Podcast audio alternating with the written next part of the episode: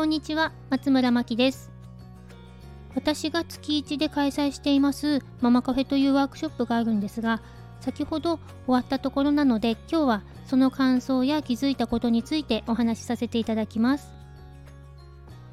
今日は自ら勉強する子を育てる家庭環境の整え方というテーマだったんですが、タイトルだけ聞くとちょっとお堅い感じなんですけど、内容は全然そうではなくって、いかに子供主体で勉強に楽しく取り組めるかをポイントにお話しさせていただきました。その上で子供に合った環境を整えていくのですが、時間や場所、内容を子供も自らき子供が自ら決めていくことが重要になります。ついつい良かれと思って親が決めてしまったり、効率良い方法を望んでしまったりするんですが、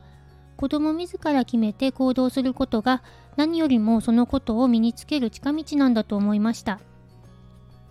これは勉強に限らずで趣味や習い事でも主体的に楽しめたことが身になりやすいですよね。参加してくださった皆様からいろいろな日々の子育てのエピソードもお聞きしたんですが、お子さんがアレクサに計算の答えを聞いてしまうっていうエピソードで、我が家でも同じことが起きていると爆笑したり、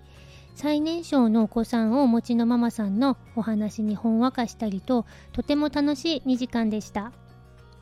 また、今回の内容は大人にも使えるというご感想をいただき、確かにと思ったので、私自身にも活用していこうと思いました。今日のメソッドの大人への対応について、本日ご参加いただいた私と同郷で北海道つながりの公務員副業の専門家であるアビコさんがラジオでお話ししてくださりました。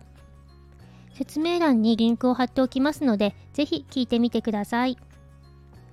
また、今日と同じテーマで、今週18日の金曜日10時から参加費1000円で開催いたします。どなたでもご参加可能なワークショップになりますので、ご興味ありましたら、説明欄のリンクからぜひご確認ください。それでは最後までお聴きくださりありがとうございます。松村真希でした。